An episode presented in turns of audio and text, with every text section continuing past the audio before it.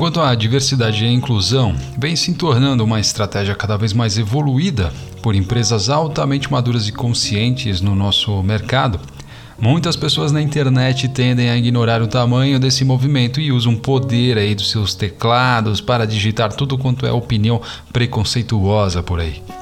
No meu episódio de hoje, eu quero falar um pouco aí sobre o fato mais emblemático ocorrido aí nos últimos 10 dias aqui no Brasil, dentro do que, sei lá, podemos chamar aí de nova economia.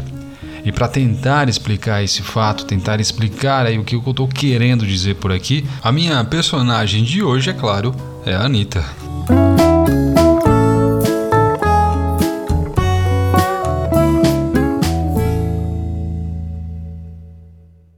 Você deve ter visto aí a notícia que a cantora Anitta agora faz parte aí do conselho de administração do Nubank.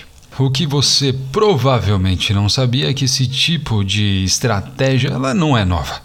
Desde o Michael Jordan com a Nike nos anos 80 e 90 até casos mais recentes, como o Adriano Imperador como diretor na Adidas, a Cláudia Leite com a comunicação nos cosméticos Vênus, a Isa, cantora, como diretora criativa dos tênis olímpicos, a Manu Gavassi como head de conteúdo do Jean Tankery, a própria Anitta, né, como head de criatividade do Skull Beats. A contratação de personalidades da música e do esporte para atuarem como representantes da marca reflete aí uma visão muito estratégica de conexão conexão com públicos segmentados que poucas empresas se permitem a desenvolver. Muito mais que uma jogada de marketing isolada, o que o Nubank está fazendo é um interessante movimento com influenciadores, no qual promete ser muito mais lucrativo do que apenas midiático. Na condição de representar um público enorme de jovens consumidores atraído por marcas com personalidades, a presença de Anitta trará exposição de marca, novos clientes, rentabilidade e escala para apenas citar aí alguns benefícios. Na promessa de fazer parte de uma comunidade na qual qualquer conselheiro atual do Nubank tem pouco ou sequer tem acesso, a fintech faz uma jogada evidenciando suas crenças e valores declarados nas quais coloca a pauta da representatividade atividade no principal fórum de liderança dessa empresa. E aqui eu abro um parêntese. O quanto é difícil falar sobre esses assuntos em fóruns da alta gestão, não é mesmo? Apesar de não ser uma exclusividade dos homens ou de presidentes e conselheiros, é justamente nos mais altos cargos hierárquicos de uma organização é onde a gente precisa fazer essas conversas acontecerem, trazermos pautas e falas sobre diversidade e inclusão principalmente quando a composição desses quadros é predominantemente masculina. A cultura e liderança não são faces de uma mesma moeda? Pois então. Mas voltando aqui para o meu texto, vale lembrar que, acima de tudo, tem muito interesse econômico neste jogo todo. A Anitta até no passado, por exemplo, realizava campanha com o Itaú para a plataforma de pagamentos IT. Sendo uma estrela do comercial e nada muito além disso, fico aqui com a impressão de que a estratégia por lá não foi lá tão sucedida assim.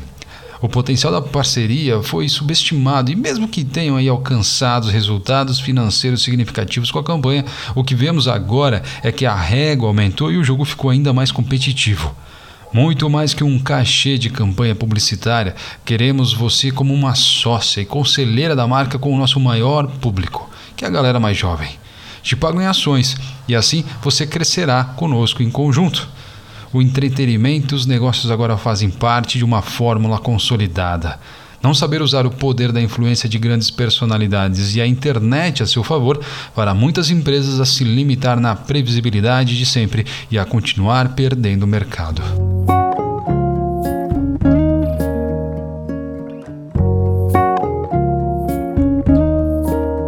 Que mais me chama atenção nisso tudo, tá? Eu sou obrigado a dizer, é o nível dos comentários que lemos na internet, principalmente no LinkedIn, principalmente lá. Justamente né, essa rede social conhecida pelo ambiente polido e romantizado das conquistas que as pessoas alcançam todos os dias, criando aí posts superficiais de aprendizados rasos, sem aí qualquer tipo de conhecimento de causa, é justamente lá que podemos ver o suprassumo da ignorância machista e preconceituosa que a gente vê no nosso dia a dia. Ainda mais quando a Anitta, por exemplo, é contratada para o conselho de uma empresa. Puta, aí o bicho pega. A visão subestimada sobre essa artista, vista nos comentários, é completamente contrária aí a, a good vibes, gratiluz, open to work, vista todos os dias no LinkedIn. Nem os posts sobre a procura da felicidade, filme do Smith ou o discurso do Rock Balboa são o suficiente para superarem a inveja e a ignorância de muitos comentários nessa rede social. E é aí que, na minha opinião, mora o perigo.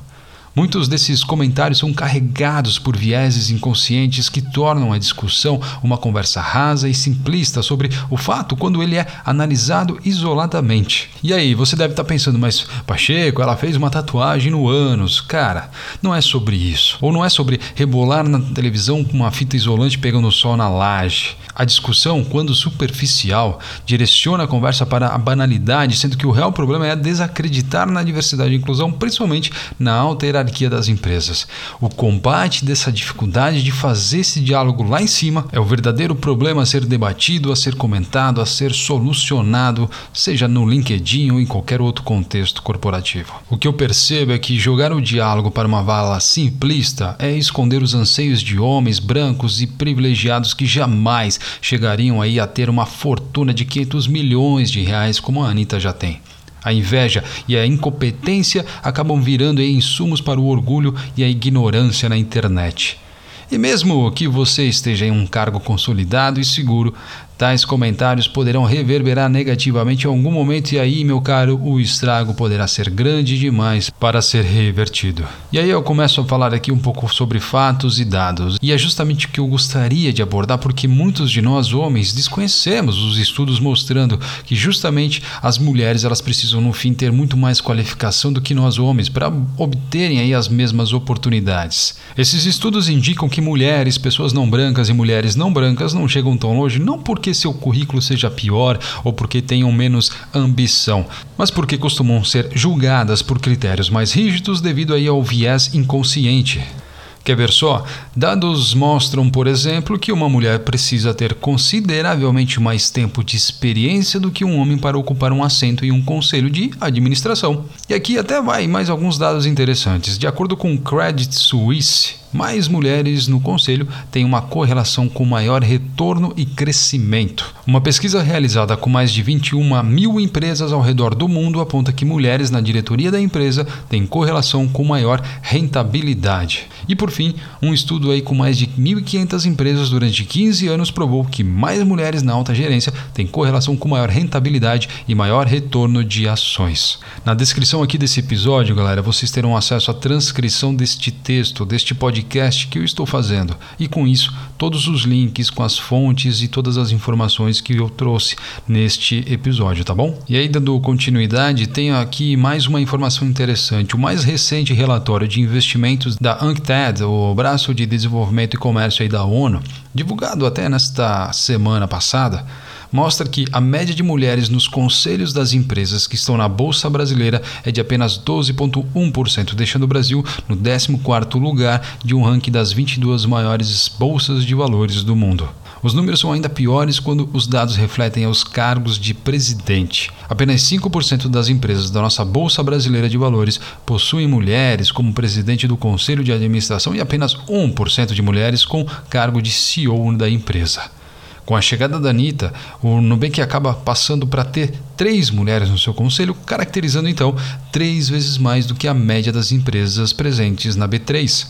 A título de curiosidade aqui, tá? Além da cantora, o Nubank tem outras duas mulheres no conselho. A Anita Sands, ex-diretora da UBS, e a Jacqueline Reeses, ex-CEO da Square e atual presidente do Conselho Consultivo Econômico do Fed, que é o Banco Central lá dos Estados Unidos. Da hora, né? E até sobre isso, eu trago aqui uma outra informação.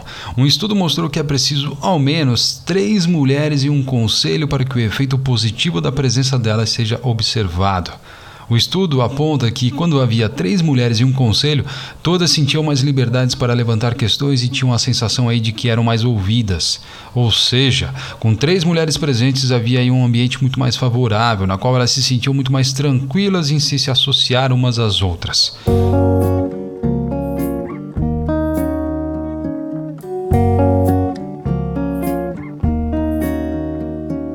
É, meus caros, o jogo da nova economia chegou em definitivo.